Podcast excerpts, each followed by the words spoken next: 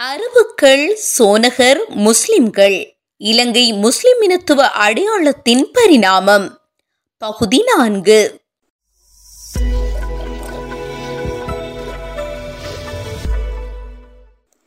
இருபதாம் நூற்றாண்டில் சோனக இனத்துவ அரசியல்.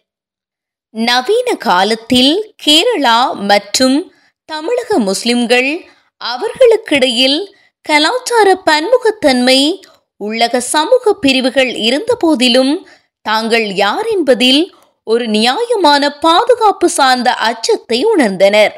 இதற்கு மாறாக இலங்கை சோனகரின் முன்னணி சமூக தலைமைகள் பத்தொன்பதாம் நூற்றாண்டின் பிற்பகுதியிலிருந்து அவர்களின் உயிரியல் கலாச்சார தோற்றம் மற்றும் வளர்ந்து வரும் இனக்குழும அரசியல் அரங்கிற்குள் அவர்களின் இன அடையாளத்தை மிகவும் சாதகமாக வடிவமைத்தல் பற்றிய கேள்விகளால் அலைக்கழிந்தனர். முன்னூறு ஆண்டுகள் போர்த்துகேய மற்றும் டச்சு காலனிய ஆதிக்கம் நிலவிய காலப்பகுதியில் ஆங்கிலேயருக்கு விசுவாசமாக இருந்ததால் சோனகர்களுக்கு சிங்களவர்கள் வாழும் பகுதியில் பிரபுத்துவம் செய்ய அனுமதிக்கப்பட்டது. இதற்கு நன்றிக்கடனாக மூர்கள் பிரித்தானிய அரசுக்கு விசுவாசமாக இருந்தனர். ஆயிரத்து எண்ணூற்று பதினேழு தொடக்கம் பதினெட்டு கண்டி கலகத்தின் போது மூர்களின் விசுவாசம் வெளிப்பட்டது. பத்தொன்பதாம் நூற்றாண்டின் முன்னரை பகுதியில் வணிக சுதந்திரம் நகர்ப்புற சொத்து உரிமைகள் அரச காணியை வாங்குதல் மற்றும் உள்ளூர் சோனக தலைவர்களை நியமித்தல் ஆகியவற்றை அனுமதிக்கும் பிரித்தானியரின் தாராண்மை கொள்கைகளை அவர்கள் படிப்படியாக பயன்படுத்தி கொண்டனர். இருப்பினும் பதினெட்டாம் நூற்றாண்டின் பிற்பகுதியிலும் பத்தொன்பதாம் நூற்றாண்டின் முற்பகுதியிலும் இலங்கை சோனகர்கள் எந்த அளவிற்கு சுய பிரஜையையும் மற்றும் உள்ளக ரீதியாக ஒழுங்கமைந்த சிறுபான்மை சமூக கட்டமைப்பையும் கொண்டிருந்தனர் என்பதை மதிப்பிடுவது கடினம். பிரித்தானிய காலனித்துவ நிர்வாகிகள் மற்றும் சைமன் காசிச்செட்டி போன்ற உள்ளூர் வர்த்தமானி தொகுப்பாளர்களுக்காக சோனகர் என புலப்படக்கூடிய ஒரு தனித்துவமான மக்கள் தொகை கணக்கெடுப்பு வகையை உருவாக்கினர். பிரித்தானிய காலனித்துவ நிர்வாகிகள் மற்றும் சைமன் காசிச்செட்டி போன்ற உள்ளூர் வர்த்தமானி தொகுப்பாளர்களுக்காக சோனகர் என புலப்படக்கூடிய ஒரு தனித்துவமான மக்கள் தொகை கணக்கெடுப்பு வகையை உருவாக்கினர் என்பது மட்டும் தெளிவாகிறது. மறுதலையாக அமீர் அலி இந்த புதிய காலனித்துவ வாய்ப்புகளை பூர்வீக சோனகர்கள் பயன்படுத்தி கொண்டு தன்னளவில் ஒதுங்கி உள்ளார்ந்த ஒரு சமூகமாக கட்டமைத்தனர் என்கிறார்.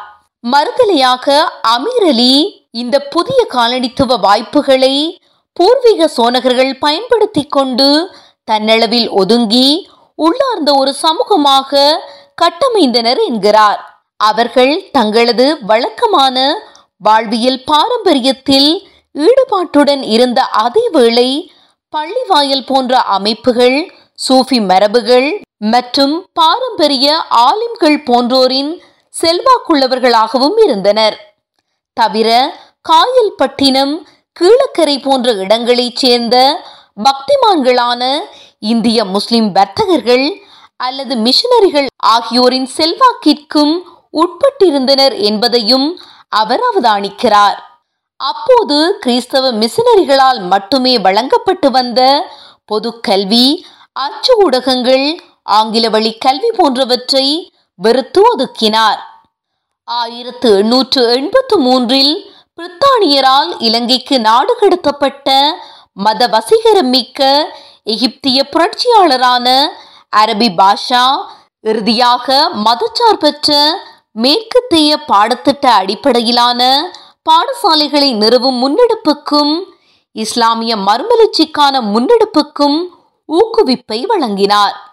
ஆனாலும் அது சிங்களவர்களை விடவும் அறுபது ஆண்டுகளுக்கு முன்னரே யாழ்ப்பாணத்தில் உள்ள கிறிஸ்தவ மிஷன் பள்ளிகளில் சேரத் தொடங்கிய தமிழர்களை விடவும் பின்தங்கியதாகவே இருந்தது. எப்படி இருந்தாலும் முஸ்லிம் கல்வி இயக்கம் மத நீக்கத்தையும் மேற்கு கரையோர நகர்ப்புற உயர்குலாத்தினரை மட்டுமே இலக்காக கொண்டதாகவுமே இருந்தது. கிழக்கு கரையோர சோனக விவசாயிகளின் குழந்தைகளுக்காக ஒரு முஸ்லிம் பள்ளிக்கூடம் கூட நிறுவப்படவில்லை. ஆறுமுக நாவலர் அநாகரிக தர்மபால மற்றும் ஐரோப்பிய இறையியலாளர்களால் முன்னெடுக்கப்பட்ட பத்தொன்பதாம் நூற்றாண்டின் நடுப்பகுதியிலிருந்து பிற்பகுதி வரையிலான தமிழ் இந்து சிங்கள பௌத்த கலாச்சார மறுமலர்ச்சிகள் முஸ்லிம்கள் ஒழுங்கமைக்க தொடங்குவதற்கு முன்பே சிறப்பாக நடந்து கொண்டிருந்தன. இருந்தபோதும் நூற்றாண்டின் இறுதியில் மேற்கு கரையோர நகர்ப்புற முஸ்லிம் உயர்குலாத்தினர் பல்வேறு காரணங்களுக்காக இலங்கை சோழகர் என்ற தனித்துவ அடையாளத்தை ஊக்குவிக்க தொடங்கினர். முதலாவதாக ஸ்லோன் மூர்ஸானது பிரித்தானியரால் நிறுவப்பட்டு நூறு ஆண்டுகளாக நடைமுறைப்படுத்தப்பட்டு வந்த முறையான இனவாரி பிரதிநிதித்துவ அடிப்படையிலான சட்டசபைக்கான இடங்களுக்கான நியாயமான உரிமையை நிறுவியது. ஆயிரத்து எண்ணூற்று அறுபத்தாறாம் ஆண்டிலேயே முஸ்லிம் பிரதிநிதிகள் உள்ளூர் மாநகராட்சி சபைகளில் பணியாற்ற தொடங்கினர். ஆனால் ஆயிரத்து எண்ணூற்று எண்பத்தொன்பதாம் ஆண்டு வரை மூர்கள் அகில இலங்கைக்குமான சட்டசபையில் அரசாங்கத்தால் நியமிக்கப்பட்ட தமிழ் உறுப்பினரால் மௌன சம்மதமாக பிரதிநிதித்துவப்படுத்தப்பட்டனர். அத்தகைய கடைசி தமிழ் உறுப்பினராக சிங்கள மற்றும் தமிழ் தேசியவாதிகள் மத்தியில் செல்வாக்கு மிக்க நபராக பொன்னம்பலம் ராமநாதன் இருந்தார். எவ்வாறாயினும் ஆயிரத்து எண்ணூற்று எண்பதுகளில் சோனகர்களும் சிங்கள பௌத்தர்களும் சிறந்த படித்த அல்லது அதிக செல்வாக்கு மிக்க இந்துக்கள் அல்லது கிறிஸ்தவர்கள் தங்களை பிரதிநிதித்துவப்படுத்துவதை தடுக்கும் வகையில் தனித்தனியாக தங்களுக்கான பிரதிநிதித்துவ கோரிக்கை விடுக்கத் தொடங்கினர். பத்தொன்பதாம் நூற்றாண்டில் முக்கிய காலனித்துவ கருத்தாடல்களில் அரசியல் பிரதிநிதித்துவத்திற்கான அளவுகோலாக இனம் கருதப்பட்டது.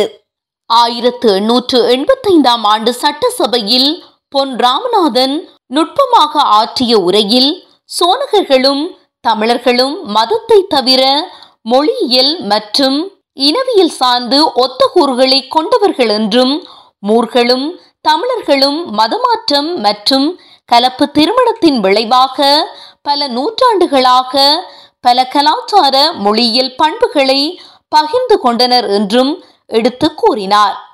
மூன்று ஆண்டுகள் கழித்து ரோயல் ஏசியாட்டிக் சொசைட்டியின் சிலோன் கிளையின் வெளியீடான the ethnology of the Moors of Ceylon இதழில் அதனை அவர் ஒரு கல்வியியல் கட்டுரையாக வெளியிட்ட போது ராமநாதனின் கருத்துக்கள் பிரித்தானிய காலனித்துவ அரசின் அதிகாரத்தை தாமே பெற்றுக்கொள்வதற்கான எத்தனமாக தோன்றியிருக்கலாம். சோனகர்களும் தமிழ் இனத்தைச் சேர்ந்தவர்களே என்ற அவரது நன்கு வாதிடப்பட்ட ஆனால் அரசியல் உள்நோக்கம் கொண்ட முடிவு சட்டசபையில் ஒரு தனியான முஸ்லிம் பிரதிநிதிக்கான தங்களின் எதிர்பார்ப்புக்கு எதிரான திட்டமிடப்பட்ட நாசவேலையாகவே முஸ்லிம் தலைமைகள் அதனை உடனடியாக புரிந்து கொண்டன. தவிர சோனகர்கள் மீது தமிழ் தலைமைகளின் ஆதிக்கத்தை தொடர்ந்தும் வைத்திருப்பதற்கான ஆய்வுசார் நியாயப்படுத்தலாகவும் புரிந்து கொண்டனர். இத்தனைக்கும் இடையில் அடித்தட்டு சாதி மக்களை தமிழர்களாக அங்கீகரிப்பதில் தயக்கத்தை வெளிப்படுத்தி வந்த யாழ்ப்பாணத்திலும் மட்டக்களப்பிலும் இருந்த பல உயர் சாதி இந்துக்கள் விரும்புவதை விட ராமநாதன் தமிழ்த்துவம் பற்றி ஓரளவு விரிந்த உள்ளடக்கத்துடனான வரைவிலக்கணத்தையே வெளியிட்டார். ஒரு வருடம் கழித்து பிரித்தானிய ஆளுநர் சட்டசபைக்கு ஒரு சோனகரை நியமித்த போது ராமநாதனின் வியூகம் திடீரென தோல்வியடைந்தது. இருப்பினும் அவரது கட்டுரை நாட்டின் பல கிராமப்புறங்களில் காணப்படும் தமிழ் கண்ணோட்டத்தை பிரதிபலிப்பதாகவே தோன்றியது. காலனித்துவ அரசியலின் குறுகிய சொல்லாட்சி வழியில் ராமநாதனின் இனத்துவ ஆய்வறிக்கையின் தர்க்கம் சோனகர்கள் தங்களின் தமிழ் தன்மையை மேலும் நிராகரிக்கவும் தங்களை தமிழர்களிலிருந்து முற்றிலும் வேறுபட்ட அரபு இனமென்று கூறவும் கட்டாயப்படுத்தியது. உண்மையில் அந்த தருணத்திலிருந்து இலங்கை முஸ்லிம் தலைமைத்துவம் இலங்கை சோனகர் என்ற அடையாளத்தை மிகுந்த உறுதியுடன் தழுவிக்கொண்டது. இருபது ஆண்டுகளுக்கு பிறகு ஆயிரத்து தொள்ளாயிரத்து ஏழில் சோனக எழுத்தாளர் ஐஎல்எம் அப்துல் அஷீஸ் இறுதியாக ஒரு நீண்ட மறுப்பை வெளியிட்டார். சோனகரின் திராவிட பண்புகள் மதமாற்றம் தமிழ் பெண்களுடனான கலப்பு திருமணத்தால் உருவானவை என்பதை ஒப்புக்கொண்டார். ஆனால் அந்த திராவிடர் காயல் பட்டினத்திலிருந்து வந்தவர்களும் அல்ல. அவர்களை வேண்டுமானால் மிக தொடக்க கால இலங்கை சோனகரின் முன்னோர்கள் என்று சொல்லலாம். எண்ணிக்கையில் கூட அவர்கள் நூறை விட அதிகமானவர்கள் இல்லை என்றும் கூறுகிறார். தொடர்ந்து எழுதும் அவர் இலங்கை சோனகர் தூய அரபுரத்த வழித்தோன்றல்கள் என்கிறார். ஹாத்ரி இஸ்மாயில் அசீஸின் நுட்பமாக எழுதப்பட்ட கட்டுரைக்கு ஒரு கூர்நோக்குள்ள மறுகட்டமைப்பை வழங்கினார். அதில் சோனகர்களை அமைதியான அரபு வணிகர்களாக மத ரீதியாக உயர்தரத்தில் உள்ள தங்களை கிட்டத்தட்ட இந்த மண்ணின் பூர்வீகமாக கருதியவர்களாக சித்தரித்துள்ளார். பிரத்யேகமாக தங்களின் அரேபிய தந்தை வழி வம்சாவளியை கண்டறிந்து அவர்கள் உரையாடும் தமிழ் மொழியானது தங்கள் வணிக வசதிக்கான இரவல் வாங்கிய மொழியாக மட்டுமே உள்ளது என்றார். இக்கதையில் எளிமையை பேணுவதற்காக பதினான்காம் நூற்றாண்டில் இப்னுபதூதாவால் இலங்கையில் இருந்ததாக குறிப்பிடப்பட்ட பாரசீக வணிகர்கள் மற்றும் ஜாத்ரீகர்கள் பற்றி எதுவும் குறிப்பிடப்படவில்லை. பத்தொன்பதாம் நூற்றாண்டின் பாரசீக செல்வாக்கு அல்லது புத்தளத்தில் இடம்பெறும் ஷியா முகர்ரம் பண்டிகைகள் பற்றிய சுவடியல் சான்றுகள் மிக குறைவு. இருபதாம் நூற்றாண்டில் இலங்கை சோழகர்கள் முஸ்லிம் தமிழர்களாக நடத்தப்படுவதையோ அல்லது துணையாக கொல்லப்படுவதையோ மறுப்பார்கள் என்பதே அஷீஷின் வரலாற்று கட்டுரையின் இன்றியமையாத உட்பொருளாகும். இவ்வாறு சிங்கள மற்றும் தமிழினங்களில் இருந்து சோனகரை பிரிக்க அரேபிய மரபின வம்சாவளி ஊக்குவிக்கப்பட்டது.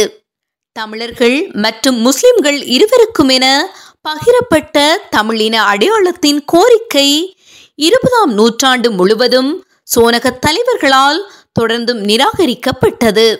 தமிழர்களுக்கு இணையாக அன்றி கீழ்நிலையில் இருப்பவர்களாக கருதி நடத்தப்பட்டமையே இதற்கான காரணமாகும் என்று கே. எம். டி. சில்வா குறிப்பிடுகிறார். நாம் பார்க்க இருப்பது போல் சுதந்திரத்துக்கு பிந்தைய காலத்தில் பலமுறை நடந்த முஸ்லிம் தமிழ் பரஸ்பர காழ்ப்புணர்ச்சி சச்சரவுகள் ஒரு நூற்றாண்டுக்கும் மேலாக சீர்குலைந்து வருகிறது. தொடரும்.